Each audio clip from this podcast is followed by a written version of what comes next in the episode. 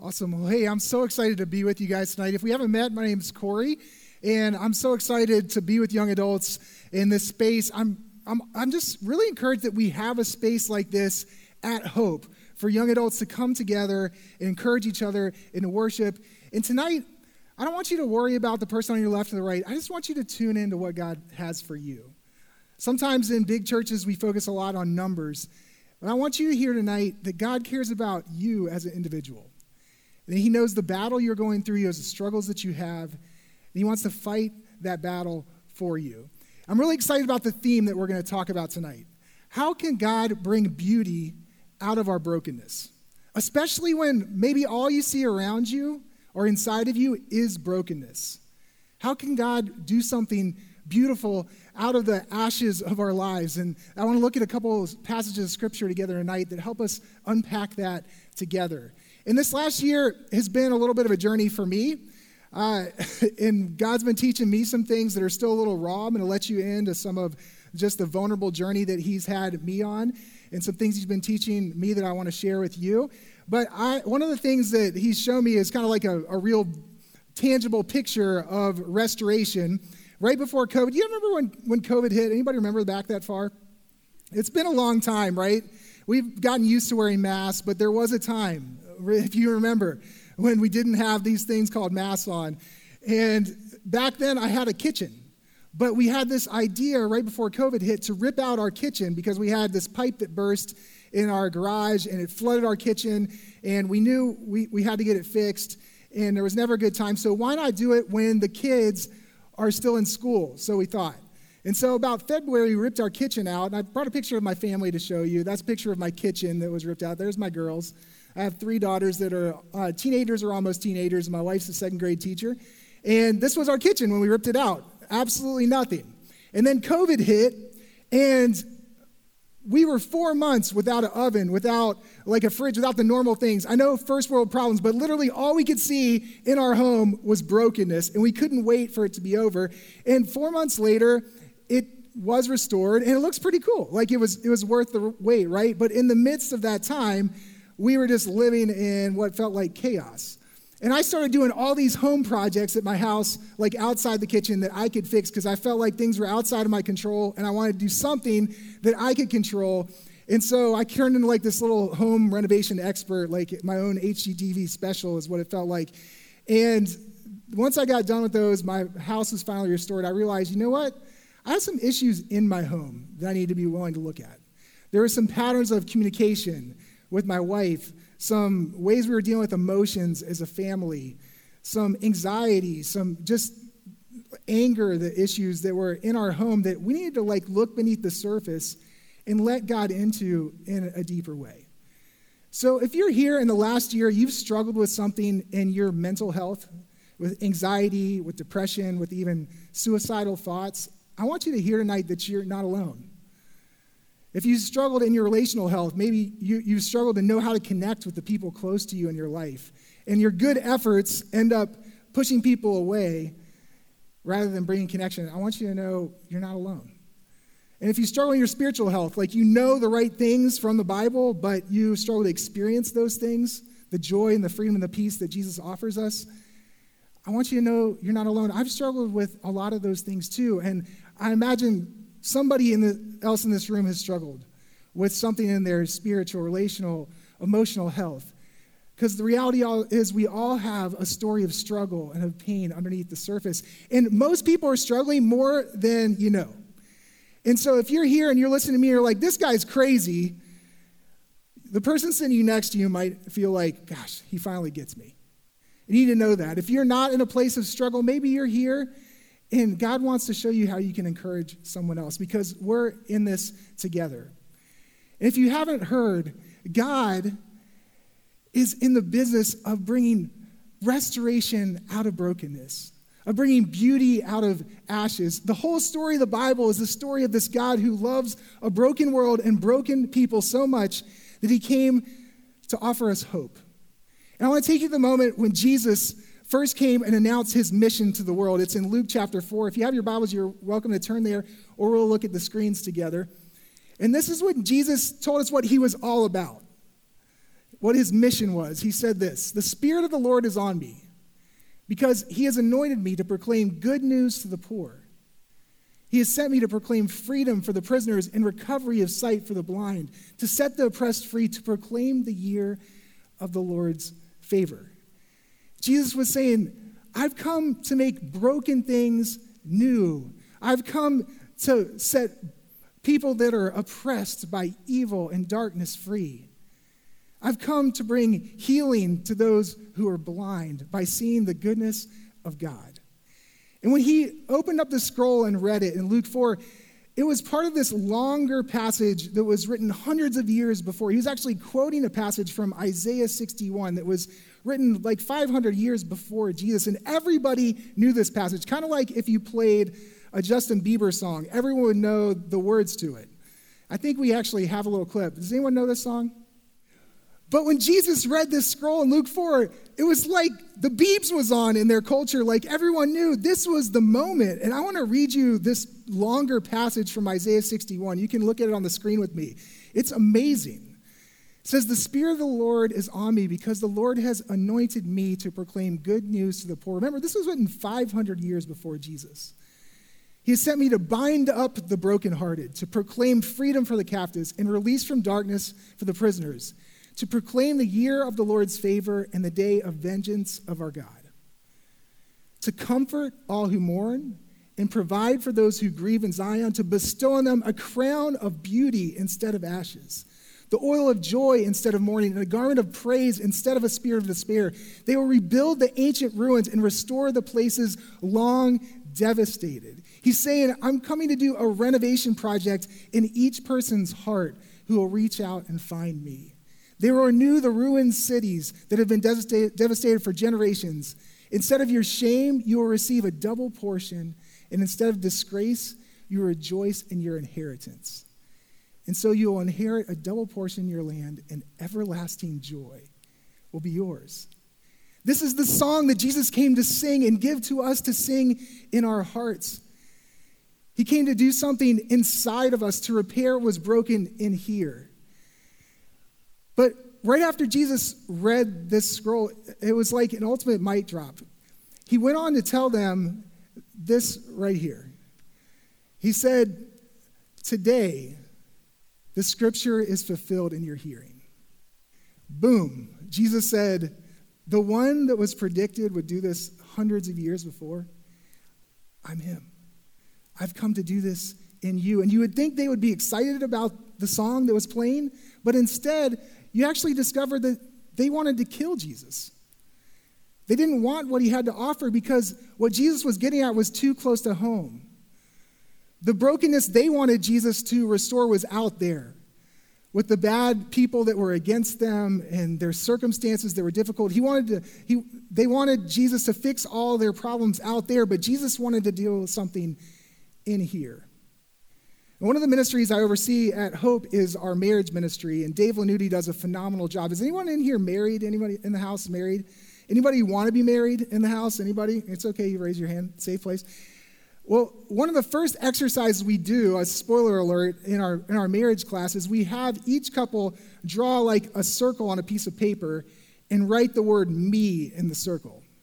And it's symbolic of taking responsibility for the only person in the relationship that you can change. Because when you get married, you might think when you get married, like your problems will go away. Uh, well, actually, uh, you guys all have parents. Like, you, you know that's not true. Like the closer we get to another human being, the more issues we have to work through. But also the more love and joy we can experience too. Marriage is a beautiful thing. But the only person that we can change in the relationship is ourselves. And when we look to other things to give us happiness, we look to another person when we think, man, if I just got that job, or I got that much money, or I got that car, or I got those people to like me, and we're going to try to fill our circle with that, it's very temporary. And if our relationship and our marriage is, is built on how good our spouse feels about us, it's very shaky. And so the first step to change in marriage is to own your own growth, is to take responsibility for yourself and saying, you know what, I need to take responsibility for my issues, for my happiness, for my joy, and I need to let Jesus work on me and let God work on my spouse at his own time and his own pace. And as two people commit to doing that, it's amazing the amount of joy and love they can experience and the foundation they can build their life. But Jesus is really clear. If we want to experience healing and restoration in our lives, we need to be willing to look inside of ourselves and allow Jesus begin to deal with what's broken in us, not think that the problem's out there. One of my favorite moments in Jesus' life is when he was talking to a group of really religious people, and they were peppering him with questions about, why, why are you spending time with all these messed up folks, the tax collectors, the sinners, the prostitutes? And Jesus said this in Luke chapter five. It's not the healthy who need a doctor, but the sick. I've not come to call the righteous, but sinners to repentance. And repentance just means turning your life over to God, of rethinking your life in relationship with this good God who loves you. And that's what Jesus came to offer to every person that would be willing to admit that they need him, that they're broken, that he would bind up their heart. And that's step one for us to experience healing in our life. It's to admit our brokenness, to admit we can't fix ourselves, to admit that we need help. You know, all of us in our life, if we're going to find healing, we need a buddy. And I don't mean like Buddy the Elf. I don't anybody like uh, Elf movie. It's my favorite Christmas movie of all time. But Buddy the Elf is like, he's the biggest believer ever, right? He's he just believes in Christmas and the power of the Christmas spirit, no matter what. And, you know, we might not need someone who's that crazy in our life, but we need someone that we can be honest with about our brokenness, who knows everything about us and loves us anyway. You know, one of those people in my life is Matt Curtis. I know I can call Matt at two in the morning and tell him, you know what, I'm struggling with this, and he would pick up the phone. We all need someone in our life that knows everything about us and loves us anyway, and, and who will help us to find encouragement, to believe, to believe in the power of Jesus that can restore our lives. And that's the second step. The second step is to believe there's a God who can restore us to sanity. And if you're not familiar with the language of these steps, they're actually taken from the recovery movement that has helped millions of people become free from addictions like alcoholism, narcotics, sexual addictions. S A, N A, A A have helped so many people find healing from things that they are not powerful enough to overcome on their own. And I've been going through a recovery journey this year for myself. I grew up in a family of addiction. I grew up, and my sister almost died from anorexia. And for a lot of my life, I went into ministry, and I thought I was kind of like above those issues. And then I started to realize I've got some stuff inside that I need to deal with. And then I internalized a lot of shame inside growing up in my home. And I needed to take responsibility for that. And I needed to deal with some of the fear and the patterns of control in my life that weren't leading to connection and love, joy, and peace in the Holy Spirit, in my relationships, and in my heart, so that I could find more healing. Because the reality is, all of us have issues. All of us are broken, whether we grew up in a perfect home, in a beautiful home. I, I talk to people all the time, young adults, that their parents loved them, they provided for them, but they have an incredible fear of not being good enough. They internalize just this need to be perfect or to find their identity based on their performance and achievement. And our culture is like hardwired to train us to think that way. And so it's the best news on the planet to believe there's a God who loves us unconditionally and has the power to restore us to sanity, to health, to mental health, to spiritual health, to relational health as we trust in him. We have to believe for ourselves. Just like we can't, no one else can admit our brokenness for us, no one else can believe for us. It's something that starts deep in our heart of trusting that the promises of God are true and available to each one of us.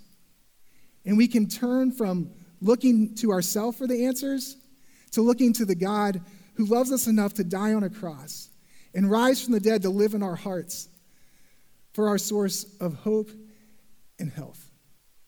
And that's the invitation that's on the table. It's kind of like pulling up a chair. And how do you know if you trust this chair? Okay, old analogy, right? Not that hard. Is it that I can describe to you that I trust the chair? Is it that I could come and show you the chair? No. You trust the chair if you sit in the chair, and that's how you know you trust it. And what God is inviting each one of us into tonight is a relationship with him where we can rest, where we can sit on the foundation of his promises. Just listen to a couple of the promises again from Isaiah sixty-one. Instead of your shame, you will receive a double portion. And instead of disgrace, you will rejoice in your inheritance. And so you will inherit a double portion of your land, and everlasting joy will be yours.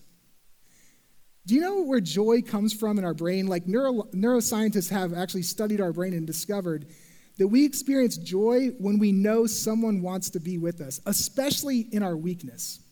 When we can admit to someone where we're weak or our own vulnerabilities, it actually, and then they respond with grace or love, it creates the experience of joy in our brains. And we shouldn't be surprised that neuroscientists can study our brains and discover that, because that is the gospel. That is the good news of the God who made you. He wired it into your neuroscience to experience joy by turning to him as your first and best friend, and then developing friendships in your life that you can be your real self with.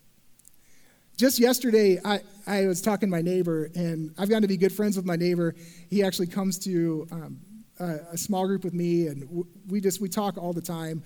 And I was asking him a, a question, and I, he, he, he's just very honest about things. And he he just disarmed me by his honesty. And I said, you know what, man? I could tell you the right answer for that, but I struggle with that too. You ever have those moments where you just... you're struggling with that spiral like Matt was talking about, and you don't know how to get out of it? And I was like in my bed, and I, and I could have like gone to this spiral of suicidal thoughts and depression and this really dark place really quick. And instead, I decided, instead of looking at the chair, I just admitted, God, I'm struggling with this darkness. And I just spend time like actually opening my Bible and letting the promises that I just read to you kind of soak in. That what God says about me is that I'm his son. And instead of shame, he looks at me with love, like I look at my daughters. And that's what I want you to hear tonight, is that your Father in heaven looks at you with so much love. And where you might have inherited a table of abuse or neglect or addiction, or anxiety, you might feel like no one knows what's actually inside of you. There is a God that knows, and he invites you to sit with him and develop a relationship with him and to trust him for yourself. And that's a part of how God begins to restoration inside of us and healing inside of us, is to believe that there's a God that can restore us to sanity. And then it's to embrace the battle. I think sometimes we can believe the lie that if God is in it, it should be easy. That if we really believed right, we wouldn't have a struggle. But Jesus never promised that. He said, in this world, you will have trouble, but take heart, I have overcome the world. We expect following Jesus sometimes to be like my experience of playing paintball for the first time. Now, how many of you guys have ever played paintball before? Anybody? Well, the rest of you are in the same boat that I was before I played paintball for the first time. I never played, but I was on this leadership team of a college ministry, and we decided we were going to plan this like epic experience where we invited our friends to come and to play paintball like out in this field, and we were going to dress up in military stuff and rent a Hummer, and it was going to be awesome. And then we we're going to like preach the gospel, and people's lives were going to be changed. It was going to be a great day. And so I was on this team that planned the event, and I was so excited. I painted my face. I wore my cutoff T-shirt. I had my sweatpants pulled up to my knees, and I was ready to go. I got in the Hummer truck, and then I got to paintball, and I realized I never played paintball before. I didn't actually look into what this experience is like. And this is what I expected paintball to be like. I expected paintball to be like, you know, those ball pits? Can you show the baby picture? Yeah. I like, isn't she cute? I, I expected paintball to be like these, you know, balls filled with paint that you throw at each other, and whoever gets the least amount of paint on you at the end of the game wins. And I, it was going to be awesome. I was so excited. I was totally going to win. Well, if you play paintball, you know this is what paintball is like. It's guys with guns, and these things hurt. And I had all this skin showing. And the first half hour, I was running for my life through the woods and getting pelted from every direction. It looks like I had leprosy by the end of this thing because I had so many hits from the paintball. And then at the end of the game, I thought I was finally going to win. And I was running towards this fort, and my friend Darren Hickman was right about where you were. And when I went to grab the flag to win the victory, he shot me in the neck from like three feet away. And I literally go flying backwards. I'm holding my neck, and I'm looking at my hands. I'm not sure if it's blood or pain, if I'm going to actually die or not. And then I see Darren come over to check on me and see if I'm okay. And then he shoots me in the butt, like from two feet away. I'm like, what kind of friends do I have? This is ridiculous. Man, this was an awful experience. I never wanted to play paintball again. And I tell you that story because I think that's what happens in our lives sometimes. We th- we expect life to be easy, but it's not. And then we end up getting shot in the butt by our friends, or someone betrays us, or there's some kind of struggle in our life that we run into that just came out of nowhere. We thought we were over it, and now we're struggling with it. And it's hard. We're, we find ourselves in a battle. And Jesus wants you to know that he came to fight a battle for you. If you're in a battle, there's not something wrong with you. It's that you need God to fight for you. He's really clear in John ten. It's one of my favorite verses in the Bible. He said this, "The thief comes only to steal and kill and destroy. But I, I have come that you may have life and have it to the full." Jesus is fighting for us to experience the abundant life that only he can provide. But to find it, we have to embrace the battle. And the way we embrace the battle is just through daily surrender. So admitting, God, I need you. I want to put my faith and my trust in you. I want to turn my life and my will over to you. And to admit the struggles that we have with honesty and humility, and to begin to pray and seek him and allow him to fight on our behalf. We don't have to do that alone. That's what the church is for. I mean, wouldn't it be awesome if there was a whole community of young adults that were fighting for each other because there is a God that loves us that much? That we would be willing to fight against the things that would harm each other and for God's purposes in each other's lives. That's what God has always wanted for his church. And it would be really sad. Only Satan would be happy if there was a room full of Christians who aren't willing to admit their insecurities, their vulnerabilities, their sin, their struggle, because they thought they had to act like they had it all together and they were better than they are. Because then they would miss out on seeing the power of God do only what he can do in our lives. When we're willing to let God fight our battles, it is amazing what God can do.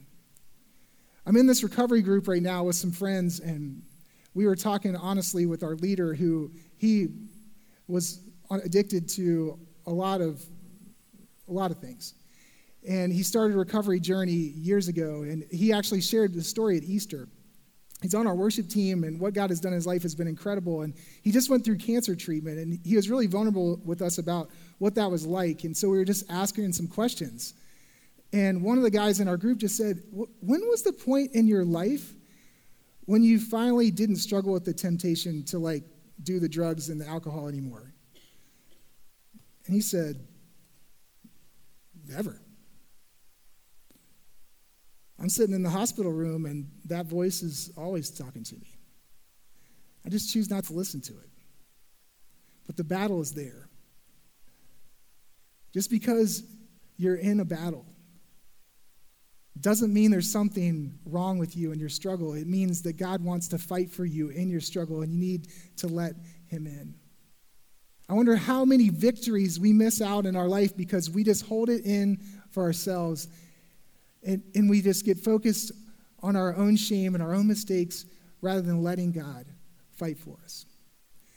I had a moment at the Passion Conference last year. I actually went with the young adults. I was the old guy who drove the bus to the young adult uh, Passion Conference. If you're not familiar with it, it's like this big thing that used to happen before COVID with like one hundred thousand people in an auditorium um, in Atlanta. We went down, and it, it was amazing. It, I, I was just, I kind of old and grumpy. I was like, you know, going back to the room and going to sleep before everybody else. I, I got I got lots of kids and responsibilities, you know what I mean? So I, I did decide to stay up late one night. And I remember the message was right for me. And the band's going to come back out in a minute as, as we close, because you're going to have a chance to respond to something I think uh, God wants to say to each of us tonight. But this is something God sp- spoke to me right before COVID hit last year. And it was really, I think, uh, like prophetic for the journey God was going to bring me on in my own heart, in my own life, in my own family. And I was sitting there, and the guy was talking, and they had this enormous, like, book on the stadium floor of, what is it, the Georgia Dome or wherever we were. And it was covered up in black. And it was, you knew it was going to be like the epic closer to the message, you know what I mean? Like this big dramatic thing. And you didn't know it was under there, but you knew it was something. And when they uncovered the book, this is what it said. It said defeat. And the guy who was giving the message just said, I think some of you have been living in a story of defeat. And twenty twenty-one, God wants to do something new. He wants to begin to write a new story. And when he said that some of you have been living a story of defeat, honestly, the old guy in the room was like, he's talking to me. I had I had just started working at Hope. I'd been here six months, and I knew that I, I'm like pretty aware of most of my issues, my family story. I know I've struggled with anxiety, depression, my mental health. I've gotten help for that. I've gotten counseling. I've even been on medication at times. But there was something that just got triggered, and I was I was like struggling, and I was getting the help I need, but I just felt like, God, is this ever going to stop? And I don't know if you've ever been in that kind of place, but it's just really discouraging. And I was doing all the right things to help other people, but inside I was hurting and wondering if, if God could do something new. And then he turned the page, and the page turned, and it just said victory. And I knew in that moment that this is a year that God wanted to do something new in my heart. And that is the invitation that's always on the table for us. That God wants to turn the page from the things that we feel defeated by, to give us hope for his victory that's only possible by his power. And so tonight, we want to give you a chance just to respond in worship, to let God into whatever battle that you're fighting, that maybe nobody else knows you're carrying. I want to encourage you, you can spread around the room if you want. If you want to stay in your seat with your friends, you're welcome to stay right where you are. But this is a time for you and Jesus to deal with whatever you need to inside of you. I just want you to hear that God is fighting for you. He's come to win the victory, not for someone else, but for you. And just real practically, I just want to invite you to take a deep breath real quick. Just take a deep breath. And breathe it out. God wants to take off the spirit of heaviness and despair and give us a double portion of joy. That we would breathe in his love and his power, and we could just exhale our brokenness to him. And worship has always been a chance just to bring our real self to God, to give the breath that he's put inside of us back to him, to praise him with our heart and our mind and our soul, because he is the God who loves to be with us. And I want to encourage you to, to build this foundation of sitting with God, of spending time with him, of opening the word up for yourself, of when you experience brokenness, to admit it, to not hide from it, and to let God restore you to sanity, and, and to find that buddy, to find that one or two people in your life that you can be completely honest with. And you can trust that they'll love you anyway, and maybe that would start with you being that friend to someone else. So let me pray for you, and then I'll invite you to stand, and the band's going to lead us in a time of worship. Let's pray. Father, I thank you that you heal broken people. I thank you that we don't have to hide. We don't have to act like we're better than we are, that we can admit our brokenness, and we can believe in the one who has defeated the power of sin and death and the devil, and who is fighting for us right now to find the freedom and fullness of life that only your Spirit provides. So God, I pray that you would release that victory in people's hearts tonight. Would you give them the courage to ask for help if they need it? And that you would help us to praise you from our hearts, because you love us as your children. It's in your name we pray. Amen.